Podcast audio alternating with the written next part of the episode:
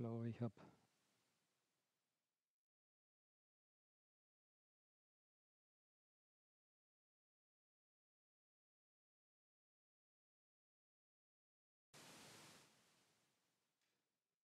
Besser? Ah ja. Oh, das ist sehr laut. Ich möchte euch nicht niederschreien, sondern ich möchte euch eine Botschaft weitergeben. Und heute ist die Botschaft vom Leben. Du sollst leben, weil Gott es so will. Einen schönen guten Morgen für alle, die hier sind, für alle, die vor der Kamera, ah, vor der Mattscheibe sitzen. Auch herzlich willkommen. Wie können wir ein Thema aufgreifen, das nicht mehr unsere Kultur ist? Leben. Ich habe vor zwei, drei Wochen begonnen mit einem Bild, einem grausigen Bild eigentlich, wo es um die Werbung für Abtreibung ging und einer von den Werbern dort ein Plakat eben hochgehalten hat mit einem Cocktail für, wie kann ich einen guten Fötus-Cocktail anrichten. Also komplett pervers eigentlich. Eine Todeskultur. Wir haben das jetzt in Österreich nochmal getoppt. Um das erste Bild sehen. Ähm, Salzburger Festspiele, die zurzeit laufen. Dort läuft immer schon Tradition viele, viele Jahre das Stück Jedermann. Das ist dieses Jahr total auf den Kopf gestellt worden. Jedermann ist eigentlich das Evangelium. Hier wird verkündet, jedermann muss sterben komm mit deinem Herrn in Ordnung. Und dieses Jahr ist das total pervertiert worden in diese ganze neue Szenerie, Regenbogen und so weiter. Und dann ist ein Stück auch Macbeth wird gespielt. Und in dem Stück wird eine Tonne mit Babyleichen eigentlich hereingebracht, die verzehrt werden sollen, beziehungsweise den Protagonisten serviert werden zum Essen.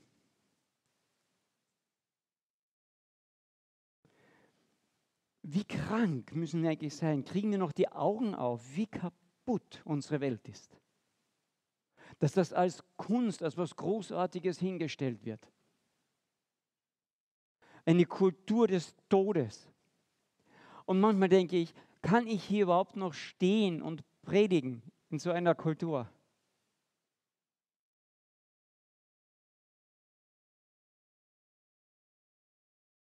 Und dann hat mich irgendwie Gott aufmerksam gemacht, wir brauchen, wir brauchen Ermutigung, wir brauchen in dieser Kultur etwas, was mehr ist als verdrehte Kunst über die Kultur des Todes. Und dann habe ich von vorne angefangen durch die Bibel. Tu mal das Bild weg, es ist so grausig. Und am Anfang heißt es, Gott schuf Himmel und Erde. Und dann schaffte er den Menschen und hauchte seinem Odem in ihn. Und der Mensch wurde zu einer lebendigen Seele. Leben. In dieser Verbindung mit dem Gott ist Leben. Von Anfang an geplant. Ja, wir wissen, nachher gab es den Sündenfall, es kam der Tod herein und so weiter. Aber von Anfang an war Leben geplant. Und von Anfang an wusste Gott, dass wir eine Todeskultur entwickeln werden durch die Sünde. Und deswegen hat Gott von Anfang an schon gezeigt, dass er ein Gegenmittel gegen diese Todeskultur entwickeln wird. Und das ist die frohe Botschaft, das ist das Evangelium. Jesus als der Retter, als der, dass die Medizin gegen die Todeskultur wird von Anfang der Bibel durch das ganze Alte Testament durchgeführt, in Bildern, in Vergleichen, in, in, äh, in Vorschattierungen. Jesus sagt, forscht doch in der Schrift. Ja, in welcher? Zu seiner Zeit gab es kein Neues Testament, das muss das Alte Testament gewesen sein. Forsche darin, denn darin werdet ihr mich finden. Und deswegen mache ich heute wieder etwas, was ich gerne mache, was wir sonst nicht so in den Predigten haben. Normalerweise gehen die durch ein Buch oder durch ein Thema. Ich gehe heute wieder mal durch die ganze Bibel. Schaut auf die Uhr. Aber wir, von Zeit zu Zeit brauchen wir das, so einen Querschnitt, so einen Schrägriss. Ich bin ein bisschen Techniker, ja. Und dann hat man eine Zeichnung, eine technische oder ein Haus. Und man hat eine Frontansicht, man hat eine Draufsicht, man hat eine Seitenansicht. Aber heute macht man, man normalerweise noch in zwei andere Sichten. Das ist ein Schrägriss, dann kriegst du eine Vorstellung, ah, so schaut das Ganze aus. Und dann wird das Ganze einmal durchgeschnitten. Wow, dann siehst du, wie es innen so, wie die Zusammenhänge sind, wo die Treppe ist und all das. Und so hin und wieder brauchen wir von der Bibel so einen Schrägriss und einen durchgeschnitten in der Mitte einmal, damit wir die Zusammenhänge sehen. Weißt du, wir sind oft Christen, die sehen nur die Frontsicht. Oh, das ist eine Tür. Ja, Jesus ist die Tür. Super. Und das ist ein Fenster. Keine Ahnung, was das bedeutet, aber es ist ein schönes Fenster. Und dann freuen wir uns das ganze Leben lang an der Tür und einem Fenster. Und deswegen stehe ich so oft hier und sage, bitte lest das ganze Wort. Das Ganze, von vorn bis hinten lest. Ich weiß schon, das ist eine ziemliche Schwarte, ja. Gute 70 Stunden reine Lesezeit, bist du durch. Lies es einfach, einfach durchlesen. Und dann macht Gott, aha, aha. Und dann steht es über, verstehe ich überhaupt nicht. Lies weiter. Verstehe ich auch nicht. Lies weiter. Und dann liest du vielleicht zwei Tage weiter und denkst, ha, da habe ich da vorne was gelesen. Und dann geht ein Fenster auf. Und du kannst ein Stück reinschauen, kriegst ein Stück Querschnitt. Und das möchte ich heute ein bisschen machen mit diesem Thema Leben und Jesus Christus. Wie gesagt, wir fangen vorne an. Gott schuf den Menschen als eine lebendige Seele, als Abbild ihm gegenüber. Und als nächstes was macht er? Ein Bild auf Jesus Christus hin. Nein, nein, nein, aber nicht im Paradies, das hat das nur nicht nötig. Doch, im Paradies. Was schafft er als nächstes? Die Eva. Die schafft er als nächstes. Sie hieß damals nicht Eva. Sie hieß anders. Kommen wir nachher noch drauf. Er schafft sie. Wie schafft er sie? Er lässt einen todähnlichen Schlaf auf diesen ersten Adam fallen so als ob der stirbt. Und dann öffnet er die Seite, nimmt eine Rippe raus, er öffnet die Seite. Und aus der Seite des ersten Adams entsteht Leben. Und der Adam ist ganz erstaunt und freut sich, wow, das ist Teil von mir. Deswegen soll sie Isha heißen. Das heißt nämlich Männin. Er wusste, er war ein Mann. Ish im Hebräischen. Und deswegen nennt er sie Isha, Männin. Und Gott schuf sie als Mann und als Frau. Wo haben wir dieses Bild? Noch einmal. Beim zweiten Adam. Jesus Christus wird als der nächste Adam bezeichnet. Wird am Kreuz seine Seite geöffnet und der Beweis erbracht, er ist tot, er stirbt für uns, damit wir leben können, sagt Paulus. Und das ist vorschattiert bereits im Paradies. Aus der Seite Adams kommt das neue Leben. Aus der Seite Jesu entspringt für uns das neue Leben. Er nahm den Tod für uns auf sich und schenkt uns sein leben. Das ist die frohe Botschaft. Im Paradies vorschattiert.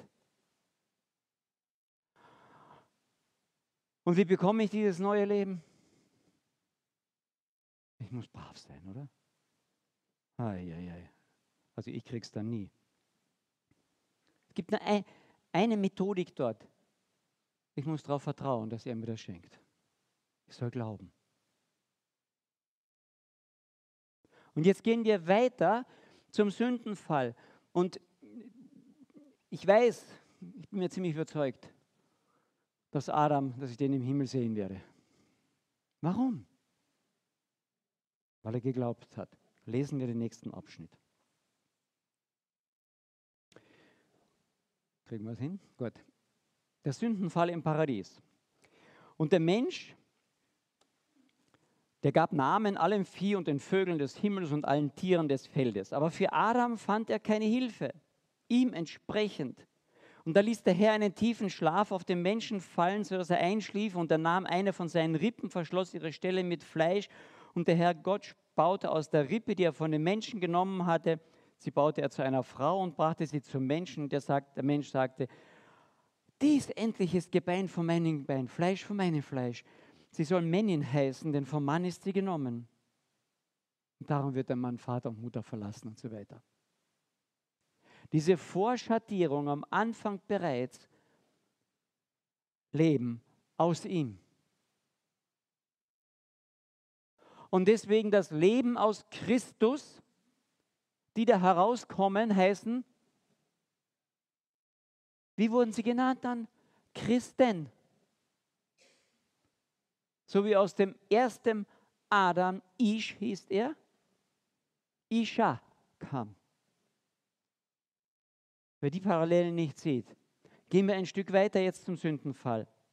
Und die Frau sah, dass der Baum gut zur Nahrung und dass eine Lust für die Augen und dass der Baum begehrenswert war, Einsicht zu geben. Und sie nahm von seiner Frucht und aß und sie gab auch ihrem Mann bei ihr und aß. Da wurden ihre beiden Augen aufgetan und sie erkannten, dass sie nackt waren. Meine Güte, wie kann man so blöd sein, gell? Habt ihr das schon mal gedacht? Also ich weiß als Kind, ich war sowas, ich war immer zornig ein Stück weit auf diesen dummen Adam und Eva. Ich meine, die hatten eine klare Anweisung, die wussten, es geht alles schief dann. Und dann nehmen sie so einen depperten Apfel, Banane, Birnen oder was immer das war. Ist das nicht blöd? Nein, es war Verführung. Verführung im feinsten Maße, wie wir sie wieder erleben in unserer Zeit und in der letzten Zeit. Denn das Schönste, das Großartigste, das Faszinierendste, was Adam und Eva kannten. Das war Gott selbst. Sie sahen ihn von Angesicht zu Angesicht, sie gingen mit ihm spazieren im Garten. Wie das ging, keine Ahnung. Aber das war das Schönste, das, wow, was es nur geben kann. Und dann sagt die Schlange, das könnt ihr sein. Du, wenn das keine Versuchung ist, was dann? Die waren nicht blöd. Die kannten das Schönste und Größte und Wunderbarste, was es gibt. Was wir uns überhaupt nicht mehr vorstellen können. Und dann sagt die Schlange, das könnt ihr sein. Die sagt, jo. Die waren nicht dumm.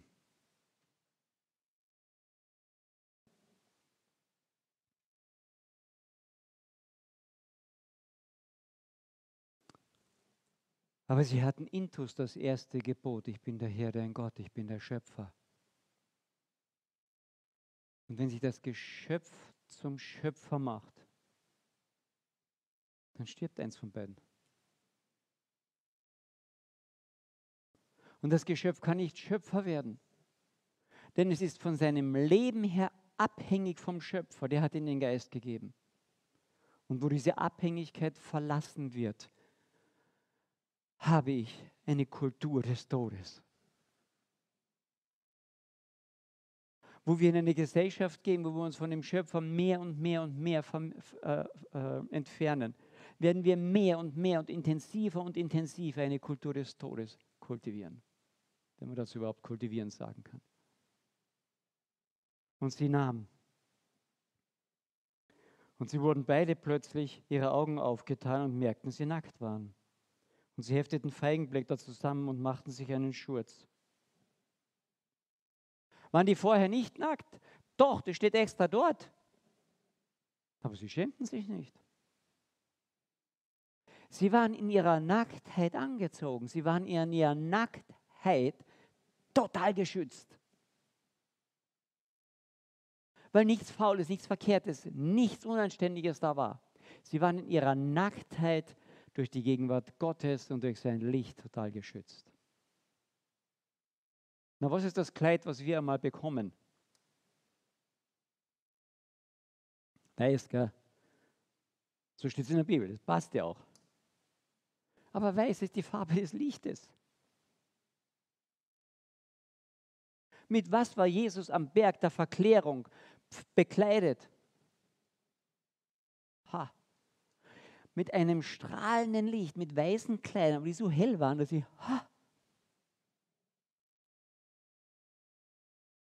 So in etwas sah Adam und Eva aus. Die waren nicht knockert. Die waren total geschützt, total geborgen. Und genau das verloren sie. Diesen Schutz, diese Geborgenheit. Und da machten sie sich Schürzen. Irgendwie müssen wir uns schützen. Und sie hörten die Stimme des Herrn, des Gottes, der im Garten wandelte bei der Kühle des Tages. Und da versteckten sich der Mensch und seine Frau vor den Augen des Herrn. Mitten zwischen die Bäume des Gartens. Das erste gemeinsame Spiel war erfunden verstecken. Und seitdem versucht der Mensch irgendwas anderes darzustellen nach außen, sich irgendwie zu bekleiden und was Großartiges darzustellen oder und sich zu verstecken. Jeder von uns. Es geht nicht anders in einer gefallenen Schöpfung ein Stück weit. Gott lässt es auch zu ein Stück weit. Er deckt nicht alles auf vor jedem. Das ist ja Unsinn. Er deckt alles auf vor ihm, vor dem Angesicht Gottes. Und manche Hilfe ist, wenn man gegenseitig manchmal sich auch was sagen kann. Aber er deckt nicht alles auf. Stell dir vor, jeder von uns hier drinnen würde alles vom anderen wissen. Ich würde nur noch für leere Stühle predigen. Es ist unmöglich, miteinander umzugehen. Die meisten wollen sich das gar nicht vorstellen. Ist schon klar, verstehe ich sehr gut. Ich würde nicht hier stehen.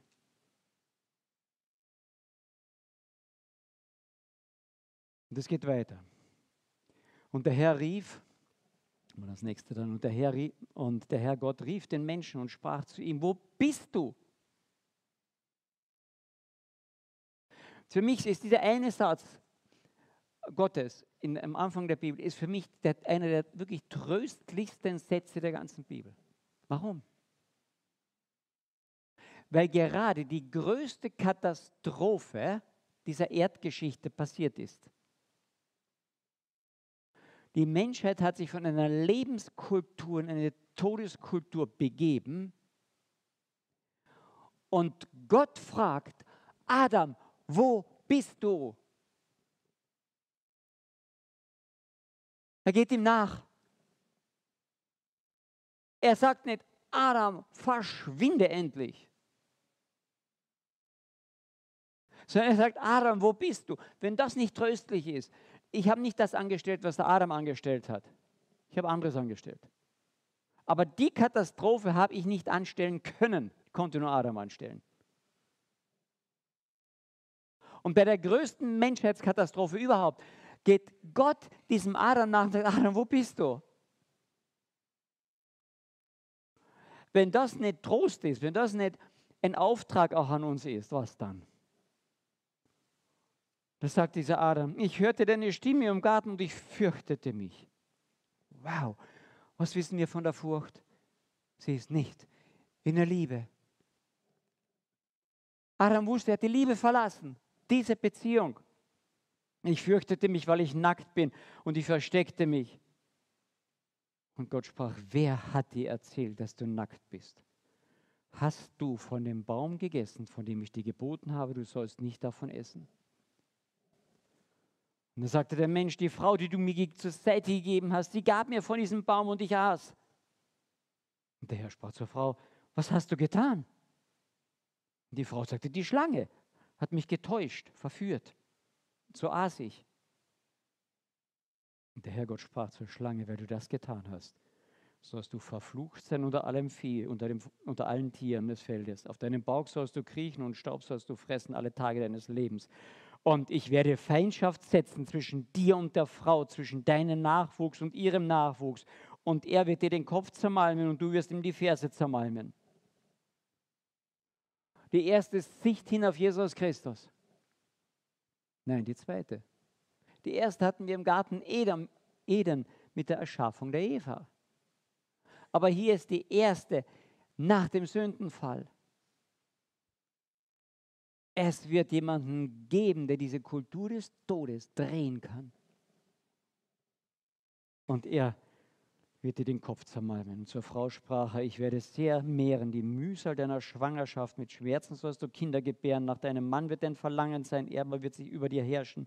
Und zu Adam sprach, weil du auf die Stimme deiner Frau gehört hast und gegessen hast von dem Baum, von dem ich dir geboten habe, du sollst davon nicht essen so sei der Erdboden deinetwegen verflucht. Mit Mühsal sollst du davon essen, alle Tage deines Lebens, und Dornen und Disteln wird er dir sprossen lassen, und du wirst das Kraut des Feldes essen. Und im Schweiße deines Angesichts wirst du dein Brot essen, bis du zurück zur Erde, zum Erdboden wirst. Denn von ihm bist du genommen und dem, den Staub bist du und zum Staub wirst du zurückkehren. Da hält die Todeskultur ein Stück Einzug. Aber die Todeskultur hatte eine Verheißung. Warum weiß ich das? Warum weiß ich, dass ich diesen Adam wiedersehen werde? Weil Adam dieser Verheißung geglaubt hat. Woher weiß ich das? Im nächsten Satz nachher. Darauf folgenden Satz. Und der Mensch gab seiner Frau den Namen Eva. Bis jetzt hieß sie nur, hießen die beiden nur Ish, Isha. Und nach dem Sündenfall, nein, nach der Verheißung Gottes, gibt der Mann seiner Frau den Namen Eva. Und Eva heißt Leben. Wenn der Gott nicht geglaubt hätte, dann hätte er seiner Frau den Namen Tod gegeben.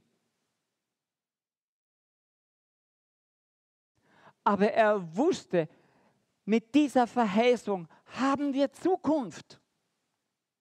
Leben. Und er konzentriert sich auf diese Zukunft und gibt seiner Frau diesen Namen. Leben. Denn sie ist die Mutter, wurde auch die Mutter aller Lebenden. Und der Herr Gott machte Adam und seiner Frau Leibröcke aus Fellen und bekleidete sie. Er schafft zwei Dinge. Er schafft ihnen eine Verheißung, der sie glauben können. Und aus diesem Glauben der Verheißung kommt Leben. Und als zweites gibt er ihnen die Möglichkeit, solange das noch nicht vollständig ist, könnt ihr hier auf der Erde wenigstens euren Teil leben mit diesen Röcken. Ich decke euch zu. Ihr könnt diesen Alltag hier beginnen bereits mit Leben, auch wenn es noch Stückwerk ist. Ich decke zu. Und der Herr machte Adam und seiner Frau Leibröcke aus Fellen und bekleidete sie. Ich bin bei Adam zu lange stehen geblieben, mal schon klar. Und bei der Eva. Aber ich finde das so großartig, dass tausende Jahre vorher wir wirklich klare Hinweise nicht nur auf Jesus Christus, auf den Retter haben. Nicht nur auf die Realität, dass hier jemand von der Lebenskultur in die Todeskultur gegangen ist, sondern dass es in der Todeskultur ein Umkehren gibt, dass es wieder Leben geben kann. Und wir haben die Bilder im Garten Eden bereits, wir haben sie nach dem Sündenfall, wir haben sie bei der Namensgebung der Eva noch. Gottes Wort sagt, du sollst leben. Und das ist unsere frohe Botschaft. Du sollst leben in einer Todeskultur, in einer Todesumgebung, die uns auch anhaucht, in der wir drin sind, die uns auch Mühe macht. Wenn wir es mit Sterben, mit dem Weggehen von hier zu tun haben. Aber er sagt, in dieser, in diese Situation hinein, du sollst leben. Denn ich lebe auch. Ich bin auferstanden, deswegen wird ihr auch auferstehen. Ich habe in dieser Todeskultur der Schlange den Kopf zertreten. Sie hat mir in die Ferse gestochen. Ich habe mein Leben gegeben für dich, aber ich schenke dir mein Leben, das ich für dich gegeben habe. Und ich nehme deinen Tod auf mich. Das ist das Evangelium. Angefangen im Paradies. Erklärt er uns das schon. Und jetzt gehe ich ein bisschen schneller durch. Und dann geht er zu Noah, ja, der nächste große Mann. Alles ist kaputt. Die Todeskultur geht, greift um sich. Es heißt in, im, im nächsten Abschnitt, Noah, im 1. Mose 6, und der Herr sah, dass die Bosheit des Menschen auf der Erde groß war und alles Sinnen der Gedanken seines Herzens nur böse den ganzen Tag. Und dann wird das auch ein bisschen beschrieben. Dass die Bosheit so tief war, dass er sagt, ich lösche sie aus. Nein, er hatte gesagt, ich will trotzdem, ich will, dass die Menschheit lebt. Ich habe gesagt, ich schaffe Leben. Und dann macht Gott einen Bund. Aber vorher heißt es, Noah aber fand Gnade in den Augen des Herrn. Noah war sowas von brav, dass Gott gesagt hat, den kann ich doch nicht umbringen. Das steht leider nicht in der Bibel. Ich bin froh, dass das nicht in der Bibel steht. Weil ich würde nie entsprechen. Noah fand Gnade vor den Augen des Herrn. Und dann erst heißt es auch, dass er anständiger Mensch im Großen und Ganzen so war. Nicht.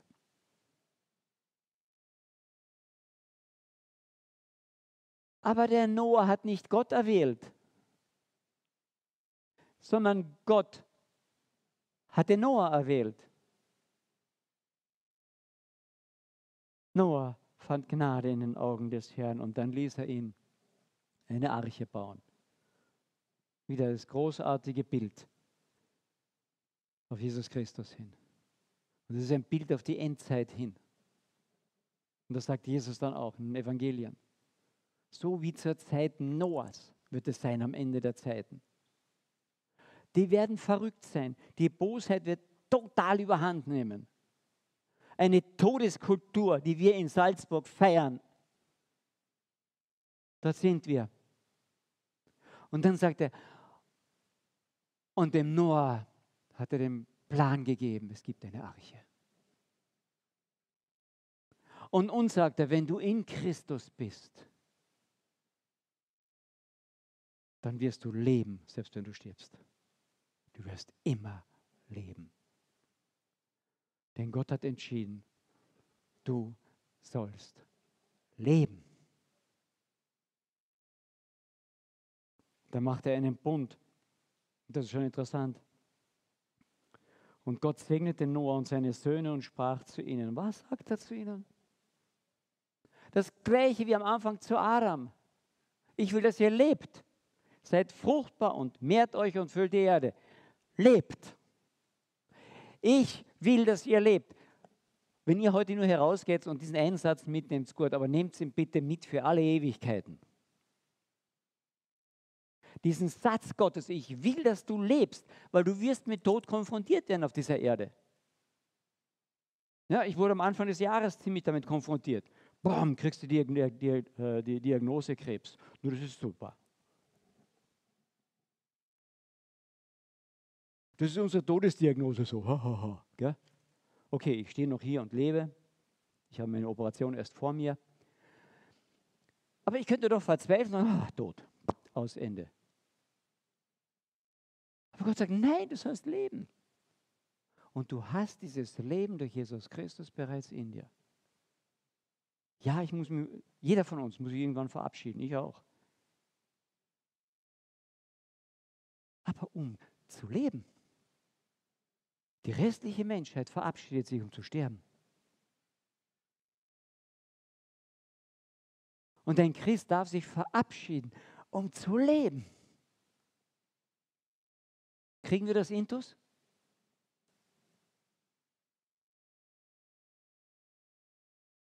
Wir werden eine von unseren Gemeinden, die Siglinde wahrscheinlich ein Stück jetzt begleiten müssen, hat gerade eine schwere Operation hinter sich. Diagnose das gleiche, Krebs. Und ich hoffe, dass wir sie im Gebet umbeten und begleiten können hin du sollst leben.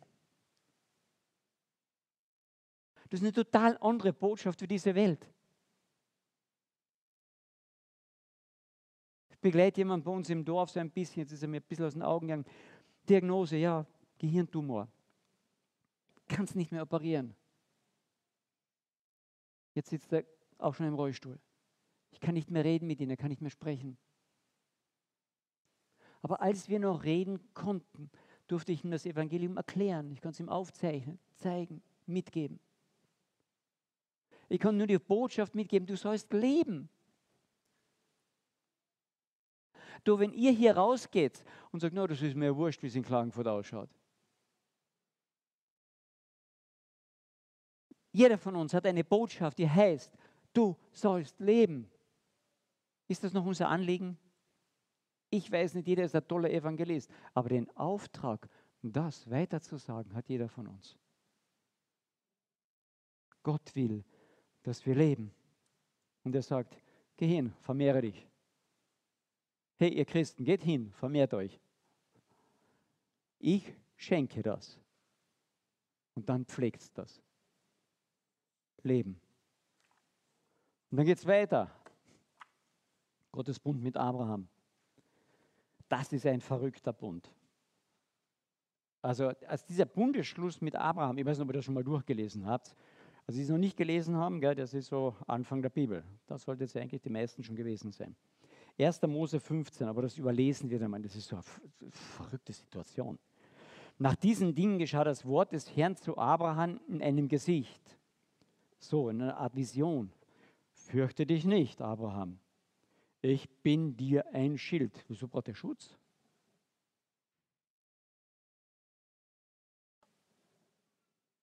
Vor Gott. Gott schützt den Abraham vor Gott. Ich bin dein Schild. Das ist, was Jesus Christus für uns tut. Er ist unser Schild.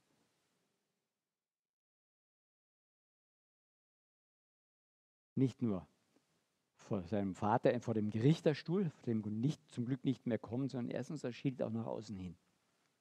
Dein Lohn ist sehr groß, sagt der Abraham. Herr, was willst du mir geben? Ich gehe doch kinderlos dahin.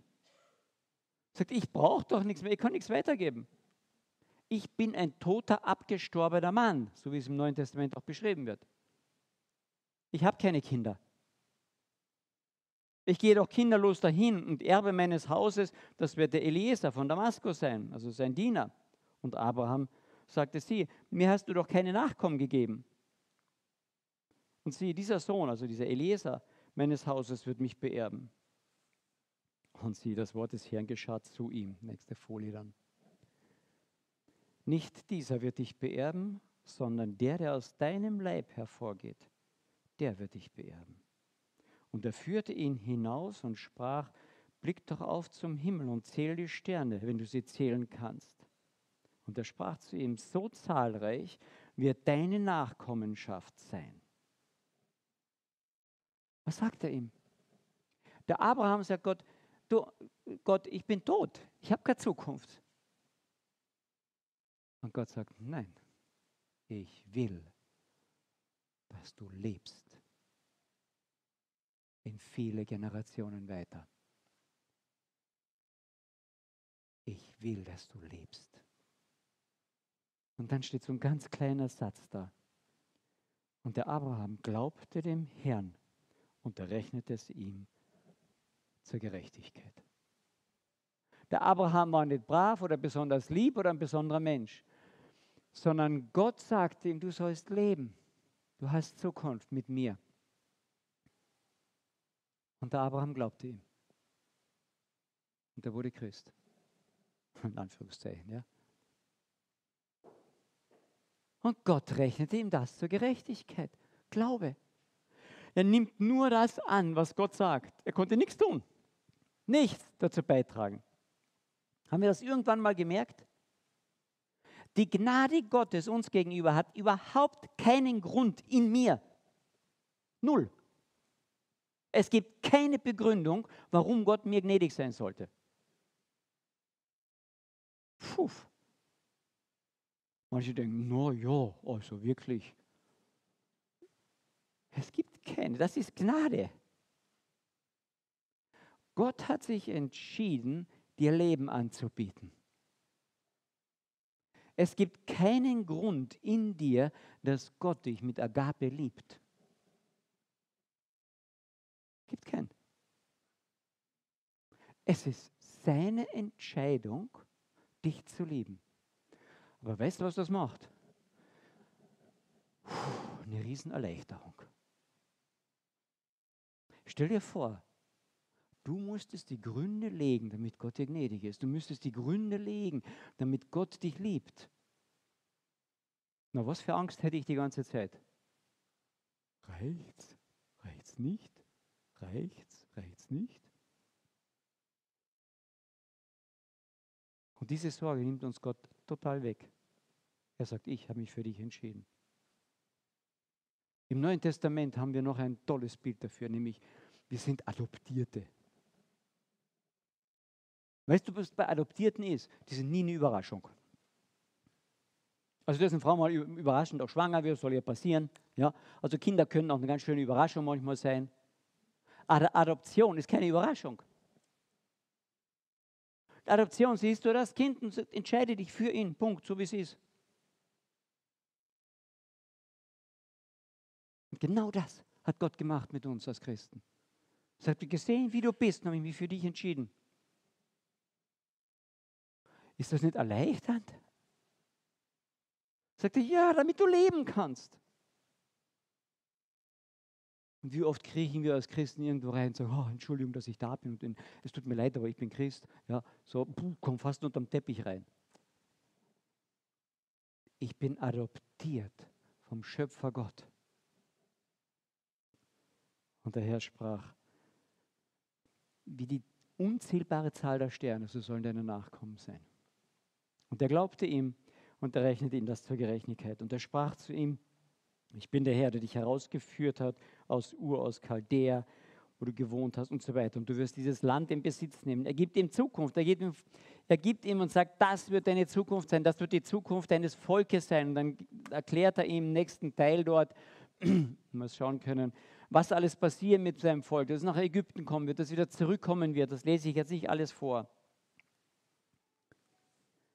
Aber er sagte damit, du hast Zukunft. Weil du lebst, du sollst leben. Und dann nächste, der nächste Abschnitt. Dann sagt Gott weiter zu ihm, du aber, du wirst in Frieden zu deinen Vätern eingehen, wirst im guten Alter begraben werden. Und in der vierten Generation werden sie hierher zurückkehren, wenn das Maß der Schuld der Amoriter voll ist. Das ist viel Theologie drinnen. Und dann kommt ein Abschnitt. Ich lese ihn euch vor. Wenn ihr den versteht, super. Und es geschah, als die Sonne unterging und Finsternis eingetreten war, siehe, da war es wie ein rauchender Ofen, eine Feuerfackel. Jetzt habe ich einen Teil ausgelassen, gell?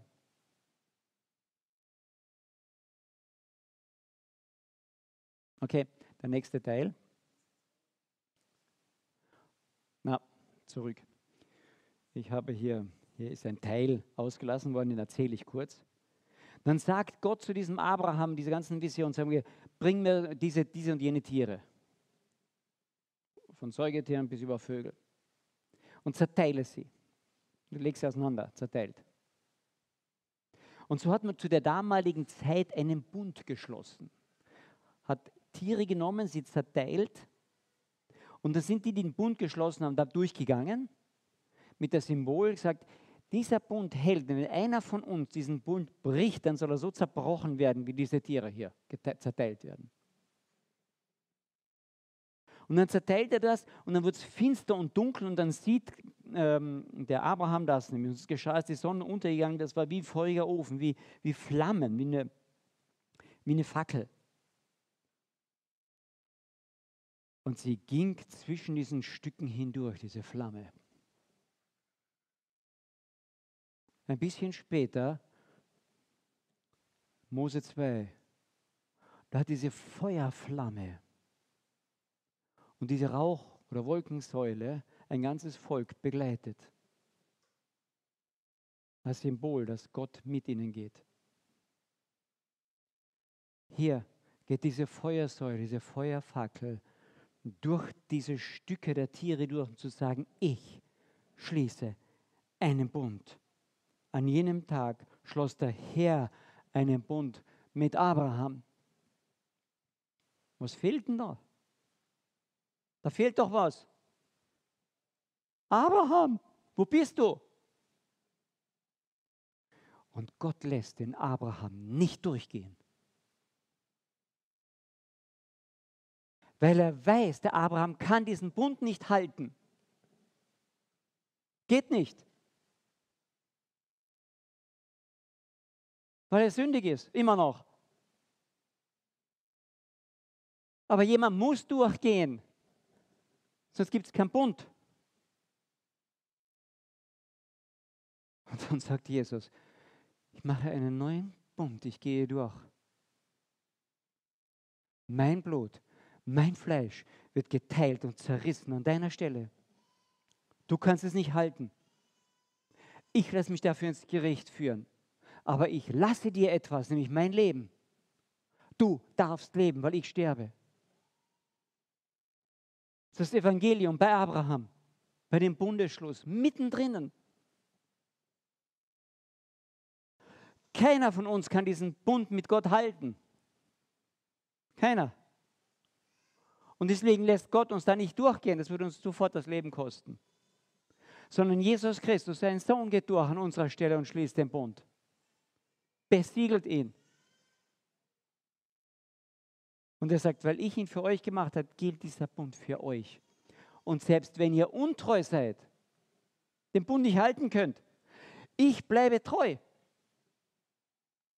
Das sind die Worte im Neuen Testament.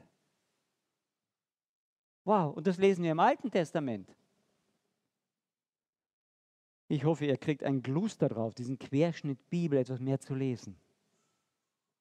Großartig. Jetzt können wir weitergehen oder eben auch nicht, aber ihr wolltet nicht auf die Uhr schauen mehr. Isaak, Rebekka. Also ist genauso verrückt. Einmal schon, wie er sie bekommt. Ja, Bild auf Jesus Christus hin. Und was passiert dann? Dann hat sie endlich die Ehe geschlossen. Sie hat sich freiwillig dem Angebot des Isaak gegeben. Ja? Sie konnte nur Ja sagen oder Nein. Aber die Auswahl hat Isaak gemacht. Die Auswahl macht Gott, ja oder nein. Das Problem ist nachher, diese Frau ist unfruchtbar.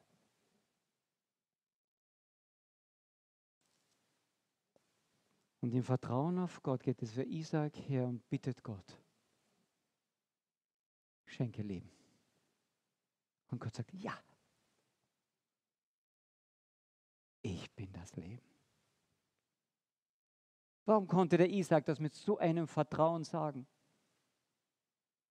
Weil er selbst schon durchgegangen war als gut 20-Jähriger nimmt ihn sein Vater mit. Wir denken immer, so ein kleines Kind hat an der Hand geführt und dann hat mal gesagt, irgendwie werden wir dich opfern, aber so ganz genau brauche ich dir nicht erklären, du bist noch zu klein.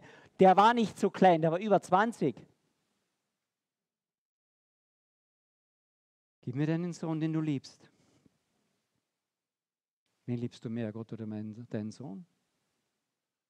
Und dann lässt er den Abraham ein Bild vollführen, das der Abraham wahrscheinlich im Leben nicht so tief verstanden hatte, wie wir es verstehen dürfen.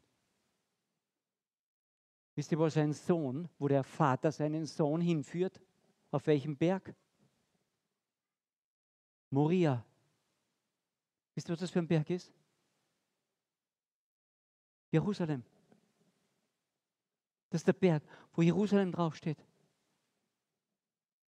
Und dann führt er seinen Vater, seinen Sohn hinauf. Mit dem tiefen Vertrauen, ich, wenn ich den opfern muss, Gott kann ihn aus den Toten auferwecken, weil er hat gesagt, durch dem sein Leben werde ich weiterleben. Ich vertraue ihm. Und dann führt Gott seinen Sohn in Jerusalem auf der gleichen Stelle. Und lässt ihn dort opfern. Und stellt uns die Frage, vertraust du mir? Vertraust du mir? Und wenn wir diese Frage mit Ja beantworten, dann sagt Gott, dann schenke ich dir Leben auf ewig. Du sollst leben. Und deswegen ging ich mit meinem Sohn nach Golgatha, nach Moria. Vorschattiert im Alten Testament. Und deswegen wusste dieser Isaak, Gott will leben. Und bittet Gott um seine Frau. Und sie schenkt ihm Leben. Jetzt können wir weitergehen nach Ägypten und über Mose. Ein ganzes Volk, was zum Tode verurteilt ist. Lasst die Männlichen dort im Nil ertränken. Bringt, bringt sie um bei der Geburt schon. Und dann wird Mose in den Nil gelegt. Und Gott zieht ihn raus und sagt, du sollst leben. Mosche heißt herausgezogen. Und das ist witzig, dieses, allein dieser Name Mosche, herausgezogener, verwendet er nachher für das ganze Volk. Du bist ein herausgezogener aus Ägypten. Ja? Und der Mose hat sie nicht reingebracht ins neue Land, sondern das war der Joshua. Weißt du, was Joshua heißt? Retter. Toll. Und der Retter bringt sie hinein ins neue Land. Wir müssen von Gott gezogen werden, damit wir überhaupt errettet werden können. Diese ganzen Bilder haben wir dort drin. Ich kann heute nicht mehr weiter darauf eingehen. Weil dann gibt es ein, Josua gibt es in der Bibel ziemlich oft, oder der Name kam sehr oft vor, aber es gibt dann einen zweiten Josua, Joshua 2. Und das lesen wir ganz kurz in Lukas 2. Und siehe, es war in Jerusalem nach der Geburt Jesu ein Mensch mit Namen Simeon und dieser Mensch war gerecht und gottesfürchtig und wartete auf den, Sohn, auf den Trost Israels und der Heilige Geist war auf ihm. Und ihm war vom Heiligen Geist eine göttliche äh, Zusage, Zusage zuteil geworden, dass er den Tod nicht sehen werde, ehe er den Christus, den Gesalbten, also den Messias des Herrn gesehen habe. Und er kam durch den Geist getrieben in den Tempel. Und als die Eltern das Kind Jeschua hereinbrachten,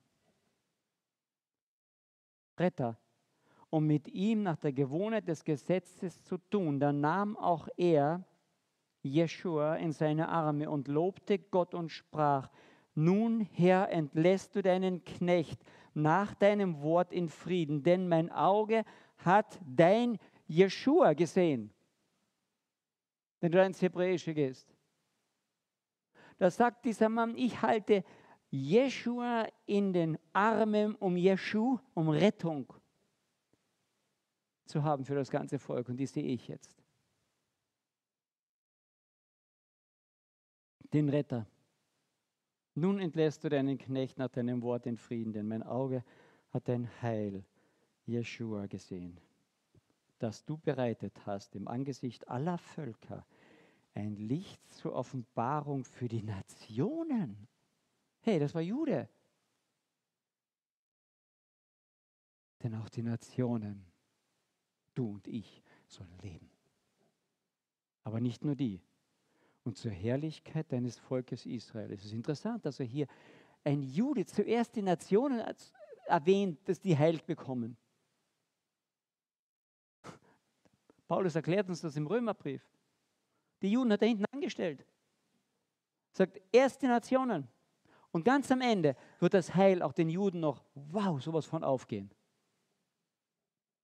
Zur Herrlichkeit deines Volkes. Und die Herrlichkeit des Volkes der Juden, nur die sehen wir bis heute nicht so besonders. Aber wenn ihr, Joshua, der Sohn Davids, wiederkommen wird, wird diese Herrlichkeit aufstrahlen, bin ich überzeugt. Denn das Licht leuchtet in die Finsternis. Und das ist das Große. er will leben. Also Johannes 1, das müssen wir jetzt alles durchlesen, mache ich nicht mehr, wo das drinnen steht. Er war das Leben und in ihm war das Leben, ihm war das Licht. Und dann haben wir im Neuen Testament weitere Beispiele davon. Ich finde diese Geschichte von dem äh, Bartimäus so großartig. Blind, bam, dunkel. Und dann hört er von diesem Jesus. Sein einziger Lichtblick in seiner Finsternis. Und das Einzige, was er machen kann, ist ein Geschrei. Und die frommen Leute rundherum sagen, halt die Klappe. So schreit man nicht nach einem Rabbiner. Und dann ist er einen Moment still und schreit umso lauter. Wie viel hat er Jesus gebracht, damit der ihm gnädig ist und ihn liebt? Das Einzige, was er ihm bringen kann, ist seine Blindheit. Aber als der mit seiner Blindheit, jetzt gehe ich wieder in die, in die Parallele, mit seiner Blindheit vorm Licht steht, scheint das Licht in die Finsternis. Und da strahlt Freude auf. Wow, kannst du dir vorstellen, wie der gesprungen ist. Gelähmte, Aussätzige, was auch immer. Dann gehen wir in die Apostelgeschichte noch kurz hinein. Da ist ein, ein, ein Fremder aus, aus Afrika, kommt er daher nach Jerusalem und sagt, ich möchte, die haben einen Gott, ich, ich, ich, ich bin im Dunkeln. Ich brauche Licht. Und dann kauft er sich das Evangelium in Jerusalem. Das war eine blöde Weise noch nicht geschrieben. Ja? Also weist Gott ihn auf das Evangelium hin, was schon geschrieben ist. Das Alte Testament. Und er kauft sich so ziemlich das, zweit, das teuerste oder zweitteuerste, was es zu kaufen gab. Die Jesaja-Rolle. Vermögen. Und dann liest er. Und als der Philippus entlang geht, da liest er gerade Jesaja 53. Dieses Lamm, das geschlachtet wird, sein Mund nicht aufmacht und sagt: Was ist das? Wenn wir bei uns Lämmer und die werden geschlachtet, manche sagen mehr, manche sagen nicht mehr. Was, was soll das? Und dann erklärt ihm der Philippus diese zweite Ebene. Ja? Dieses Sinnbild auf Jesus Christus hin. Und dann denkt er, was, ich brauche nicht sterben? der schenkt mir Leben und nimmt meinen Tod auf sich. Ich darf leben. Und dann geht bei dem ein Kronleuchter aus und sagt, ich möchte getauft werden, das möchte ich feiern. Leben. Und das ist das, was Gott uns zuruft. Du sollst leben. Und wenn ich merke, dass wir einen Gott haben, der uns ständig zuruft, du sollst leben, dann können wir das erleben, was in Nehemiah passiert, dass die Leute gesagt haben, ich bin ja ein sterbenselender Mensch.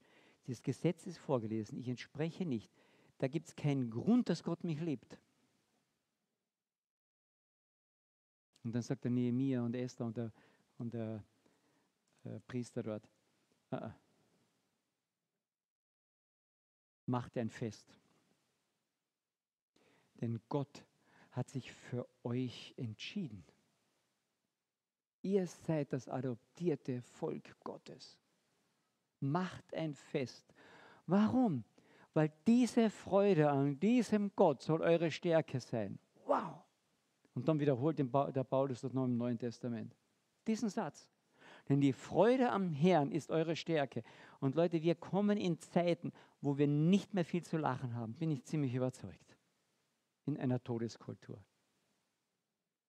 Die Frage wird sich dann stellen, ist die Freude am Herrn unsere Stärke? Ist sie das? Ich schließe mit ein paar Versen. Jesus spricht zu ihm, ich bin der Weg, die Wahrheit und das Leben. Niemand kommt zum Vater als nur durch mich. Ich bin der Weinstock, ihr seid die Reben. Wenn mir bleibt und ich in ihm, bringt viel Frucht, Leben. Denn getrennt von mir könnt ihr nichts tun.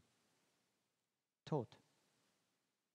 Johannes 11. Jesus spricht zu ihr, ich bin die Auferstehung und das Leben. Wer an mich glaubt, wird leben, auch wenn er stirbt. Wer den Sohn hat, der hat das Leben und wer den Sohn Gottes nicht hat, der hat das Leben nicht.